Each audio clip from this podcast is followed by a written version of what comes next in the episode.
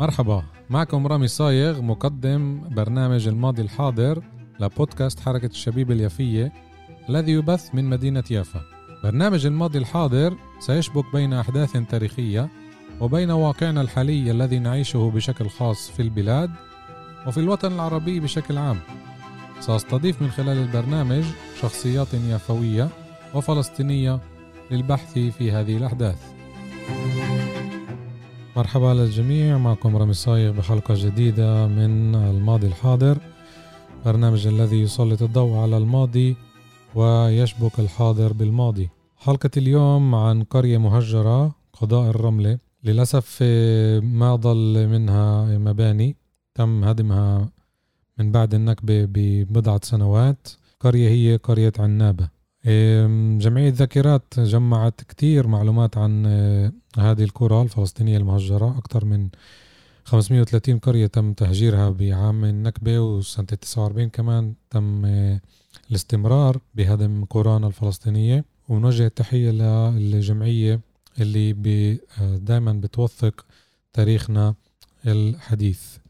فاليوم رح نذكر هاي القرية عن أحداث اللي صارت بالقرية عن القرية نفسها موقعها الزراعة كل الأمور اللي كانت تميز هاي القرية اللي ضلت عايشة وعامرة لحد عام 1948 قرية عنابة هي قرية فلسطينية مهجرة منذ تموز عام 1948 كانت القرية مبنية على تل يرتفع 150 مترا عن سطح البحر ويبعد ستة كيلومتر شرقي الرملة واللد وكانت طريق فرعية تصل القرية بشارع القدس يافا العام الذي يمر غربي القرية على بعد ثلاث كيلومترات تقريبا. وكانت طرق فرعية أخرى تصلها بالقرية المجاورة تجاورها من الشمال قرى خروبة وجمزو وخربة زكريا ومن الشمال الغربي قرى دانيال وخربة الظهيرية ومدينة اللد ومن الغرب مدينة الرملة ومن الجنوب الغربي قريتا البرية وأبو شوشة ومن الجنوب الكنيسة والقباب ومن الجنوب الشرقي بيت شنة وسلبيت وخربة البويرية وعجنجول ومن الشرق بارفيليا وشلتا والبرج وبير معان معين من وين اجى الاسم؟ يبدو أن اسم عنابة مشتق من اسم شجر العناب الذي كان ينمو فيه بكثرة يلفظ اسمها لدى البعض بفتح العين ولدى آخرين بكسرها. ومن المرجح أن عنابة مبنية في موقع بلدة بيتو النابا القديمة التي كانت تابعة لولاية ديسبوليس أي اللد في الفترة الرومانية. ويظهر هذا الاسم في خريطة فسيفساء مادبة بالأردن كانت عنابة في سنة 1596 ميلادي قرية في ناحية الرملة لواء غزة وعدد سكانها 165 نسمة وكانت تؤدي الضرائب على عدد من الغلال كالقمح والشعير والزيتون والفاكهة بالإضافة إلى عناصر أخرى من الإنتاج والمستغلات كالماعز وخلايا النحل وكروم العنب. وفي أواخر القرن التاسع عشر وصفت عنابة بأنها قرية متوسطة الحجم مبنية بالطوب على مرتفع من الأرض ومحاطة بشجر الزيتون ويمر جنوبها وادي قريقع. مساحتها للقرية طبعا كل قرية مساحتها وأرضيتها وطبوغرافيتها طبعا. المصدر بقولنا بلغت مساحة مسطح عنابة 55 دونما يعني كتير صغيرة. وكانت منازلها تنتشر على تل صخري يشرف على السهل الساحلي. وباستثناء المنازل القديمة المبنية بالطين كانت منازلها مبنية في معظمها بالحجارة ومتجمهرة بعضها قرب بعض في مركزها مسجد الشيخ عبد الله وتحيط به دكاكين ومقام الشيخ عيسى. بالنسبة للتعليم رغم أنها قرية صغيرة كان فيها تعليم. المصدر بقولنا هيك كان التعليم في عنابة قديما. يتم على نظام الكتاب. وفي بداية العشرينات من القرن العشرين طبعا افتتحت مدرسة داخل مبنى مقام الشيخ عيسى كانت تدرس حتى الصف الرابع. في سنة 1938 تم بناء مدرسة ابتدائية جديدة على قطعة من الأرض تبلغ مساحتها عشرة دنومات واستقبلت تلاميذ من قرى الكنيسة وخروبة وكانت تدرس حتى الصف الثامن. يعني توسعت كمان بالحجم وكمان بالصفوف.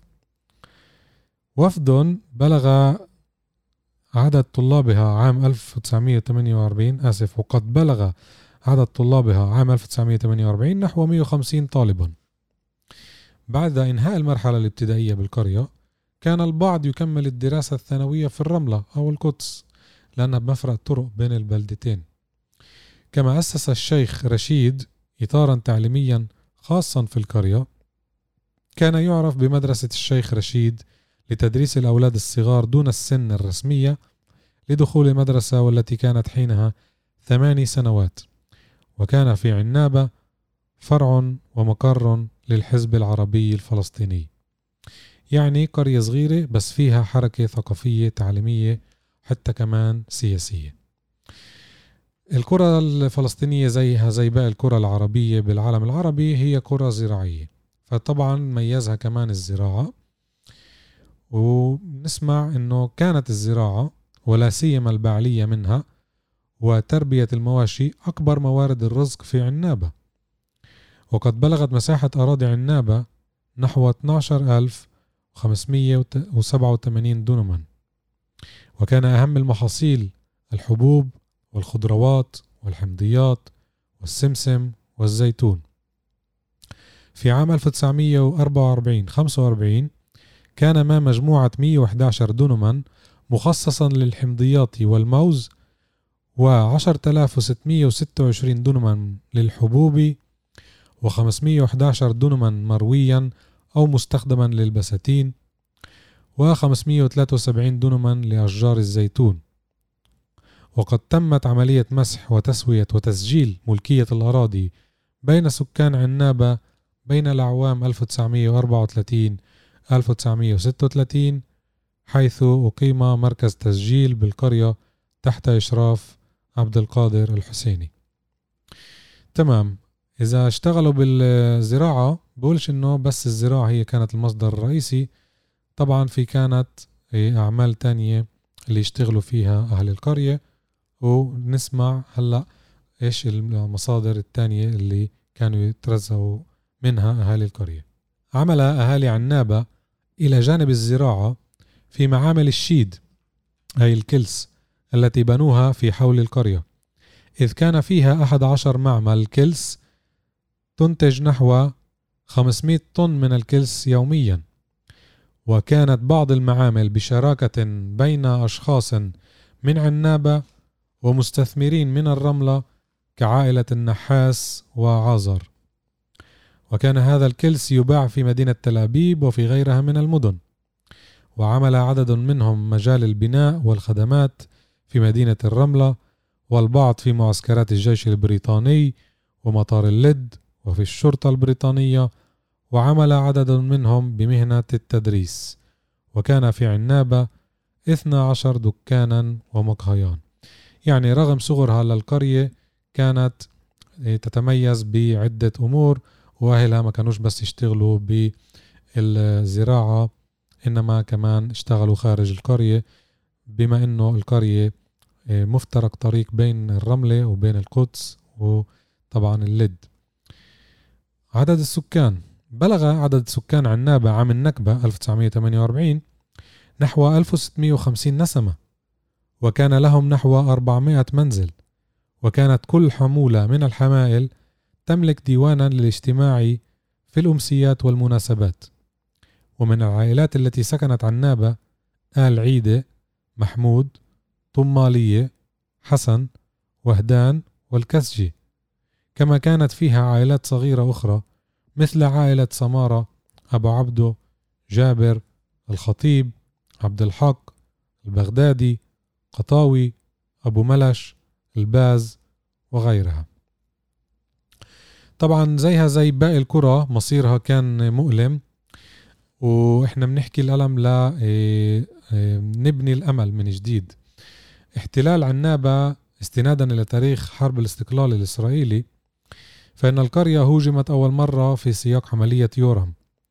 وفي الهجوم الرابع على منطقة اللطرون في 8 و9 حزيران 1948 وكان لواء يفتاح نفذ هذا الهجوم لصرف الأنظار عن محاولات احتلال اللطرون طبعا اللطرون تم عدة محاولات لاحتلالها وباءت بالفشل لحد عام 1967 من قبل الجيش الإسرائيلي. لكن عنابة لم تحتل إلا في الشهر اللاحق يعني شهر سبعة بالضبط بالشهر اللي تم احتلال المدينة المركزية المقاومة اللد والرملة وبعدها كل قضاء المنطقة هاي. في إطار عملية داني وقد أخلى سكان عنابة القرية من النساء والأطفال يعني الجيش الإسرائيلي بعد الهجمات الأولى بحيث لم يبقى فيها عندما وقع الهجوم الأخير في عشرة تموز إلا 200 رجل. وقد هاجم الجنود الإسرائيليون القرية من ثلاث جهات وتركوا للسكان طريقا للفرار صوب الشمال الشرقي. وعندما نفذت ذخيرة المدافعين عن عنابة وكان سلاحهم قليلا غادروا القرية بعيد الساعة الواحدة ليلا في ذلك الاتجاه. يعني بنشوف نفس الأسلوب اللي كان يتخذه بمناطق تانية الجيش الإسرائيلي كان يستعمله بكل قرية بفلسطين. يطوق القرية من ثلاث جهات ويفتح طريق وحدة على أساس إنه أهل القرية يتركوها ويخلوها فاضية. في اليوم نفسه نصفت منازل عنابة نسفا منظما. بأوامر من القيادة العليا للجيش الإسرائيلي. فقد أمر لواء يفتاح واللواء الثامن بنسف معظم المنازل واستبقاء عدد قليل منها لإيواء حامية صغيرة. ويذكر وليد الخالدي أن هذه المنازل بقيت حتى سنة 1952 حين لغمها الجيش الإسرائيلي وجرفها أيضا. يعني خلوا شوية مباني لخدمتهم هم وبالآخر تم هدم المباني بعد أربع سنين من النكبة. ملاحظة تانية بدي أذكرها وقد ذكر المؤرخ بيني موريس في كتابه ولادة مشكلة اللاجئين. الفلسطينيين بين أعوام 1947 1949 حيث طلب بن غوريون من اللجنة الوزارية باسم القائد العسكري للمنطقة الوسطى ما يلي. الاقتباس بيقول هيك بسبب نقص في القوى البشرية للتحكم في الحيز والتحصن في العمق هناك حاجة إلى هدم جزئي للكرة المبينة أدناه السافرية الحديثة عنابة دانيال جمزو كفر عانا اليهودية برفيليا البرية القباب بيت نبالة دير طريف طير الدندن وقولة. كل هذه تم طلب من بن غوريون على أساس إنه يكملوا بالهدم مش عشان مشروع معين إنما عشان فيش عندهم قوة بشرية ليتحكموا بالحيز آه، العام اللي سيطروا عليه بالقوة بهديك الفترات. القرية اليوم يشرف موقع القرية على طريق القدس تل أبيب يافا العام. ويشرف كذلك على شارع 431 الجديد الموصل بين الرملة ومودعين وعلى مدينة مودعين وضواحيها. مستوطنة مودعين طبعا مش مدينة لأنها انبنت خارج الخط الأخضر. ويمكن رؤية التل الذي كانت قائمة عليه عنابة بوضوح من هذين الشارعين خاصة شمالي شارع 431 قبيل وصول مودعين عند محطة القطار الخارجية والمركز التجاري الإسرائيلي. وقد أصبح التل خاليا من البيوت ولكن ما زال الصبار الكثيف بارزا ومرئيا عن بعد.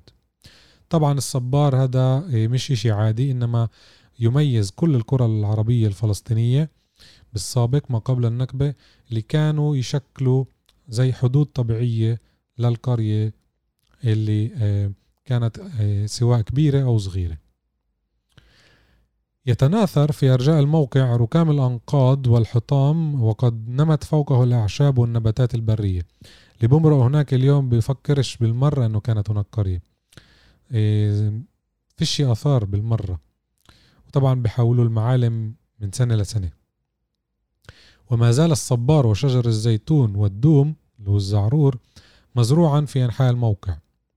ويشاهد فضلا عن أنقاض المنازل حطام المدرسة والمقر المحلي للحزب العربي الفلسطيني. وما زالت المقبرة الإسلامية ملحوظة بالمكان ولكنها منتهكة وغالبية أضرحتها مهدومة ويبرز فيها بعض الأضرحة الحجرية المرتفعة. وقد غرس الصندوق القومي اليهودي يعني كيرن كيمة لإسرائيل بالعبراني أشجار السرو والصنوبر على أراضي القرية استمرارا لغابة كبيرة بالمنطقة تسمى غابة بن شيمن. أنشئت مستعمرة كفر شموئيل على أراضي القرية في سنة 1950 وقد سميت باسم الزعيم الصهيوني الأمريكي الدكتور ستيفان أو شموئيل وايز.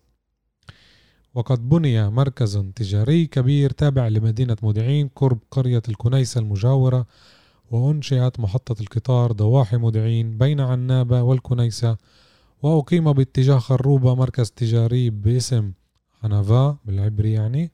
كما أن في مدينة مودعين متنزه اسمه أيضا عنافا اللي بيروح اليوم هديك المنطقة وين 431 وبنزل المفرع عنافا بيشوف إنه في مناطق طبيعية. طبعا هاي طبيعية بس جزء منها اصطناعية لأنه تم طمس معالم القرية.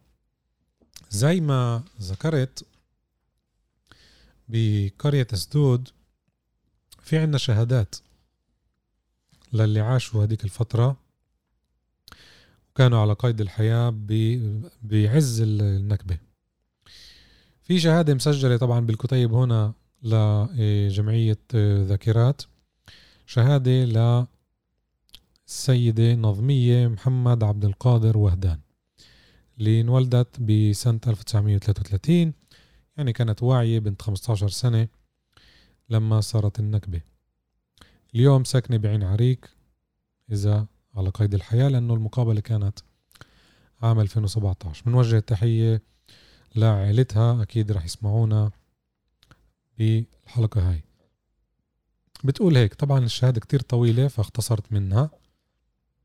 باليوم اللي تم احتلال القرية بتقول هيك ما كان حوالينا يهود. اليهود كانوا عند كبانية يعني بلدة أو مشروع سكني. أبو شوشة يعني وين اليوم؟ آه، بيقولوا له بالعبراني آه، جازر وين بين الرملة واللطرون لما صار مناوشات بين اللد واليهود يعني قصدها بشهر سبعة أهل بلدنا فزعوا على أبو شوشة وسرقوا الغنم وبقرات هولنديات. إحنا طلعنا مع كل القرى اللي حوالينا. طبوا على كل البلاد وأخذوها بليلة ويوم. لما أجوا اليهود على البلد كنت أنا بالبلد. صاروا يطخوا. حماتي قالت بدنا نطلع. زبلت الطابون وأخذت الطبخات وطلعنا وأخذنا الخبزات معنا. الناس تنادي على بعض. شردنا بالليل ولعت البلد. جيش الملك عبد الله كمان طلعوا من بلدنا. السلاح خلص. يعني الجيش الأردني برضه انسحب. بلدنا وصيعة بتقول. كلنا طلعنا سوا. طلعنا وظلينا نمشي نمشي نمشي بالليل. حتى وصلنا شلتة قرية قضاء الرملة طبعا. أطلعنا معنا الغنم والبقر. الدواب كانت تلاهث من العطش وعليهم حليب وبدهن حدا يحلبهم. كملنا نمشي وصلنا بالعين ونعلين. وبعدين على المزرعة كان في عيون هناك وصرنا نسقي الغنم والدواب. اليوم للأسف كل هاي العيون نشفت بسبب المناخ تغير المناخ ومشاريع السكن اللي صارت بالمناطق كلها. كنا كل عيلتي سلفاتي وسلافي وكل الحمولة بالليل نمشي وبالنهار ننام تحت الزيتون. زيهم زي كل اللاجئين. نفس القصص عم نسمعها ونشوفها بعدة قرى فلسطينية. بعدها رحنا قعدنا شهرين بدير بزيع. هذه بغرب رام الله قضاء رام الله. قبل عين عريك بشوي. اللي بيجي على رام الله من منطقة آه، آه، بالعين بيقدر يمرق طريق برضه دير بزيع. بعدين عين عريك بعدين بتونيا بعدين بوصل رام الله. بعدها طلعنا على بتونيا. بتونيا كان في بير وقعدنا حوالي شهرين بدار مهجورة. قالوا اللي بده يروح على أريحة بيقدر يروح بسيارات الملك عبد الله ببلاش. بعد بتونيا نزلنا على أريحة وقعدنا سبع أشهر هناك.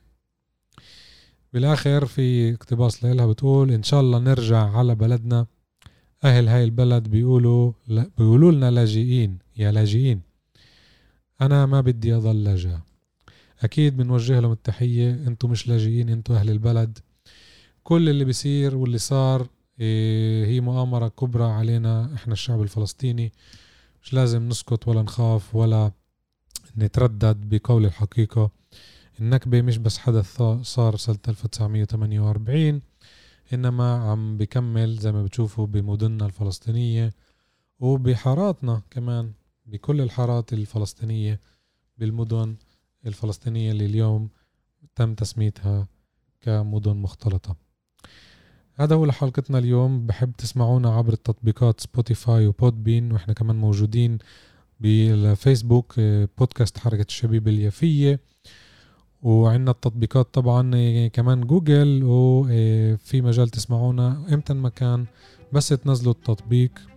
كان معكم رامي صايغ بحلقة جديدة من الماضي الحاضر. إلى اللقاء في الحلقة القادمة. الله معكم.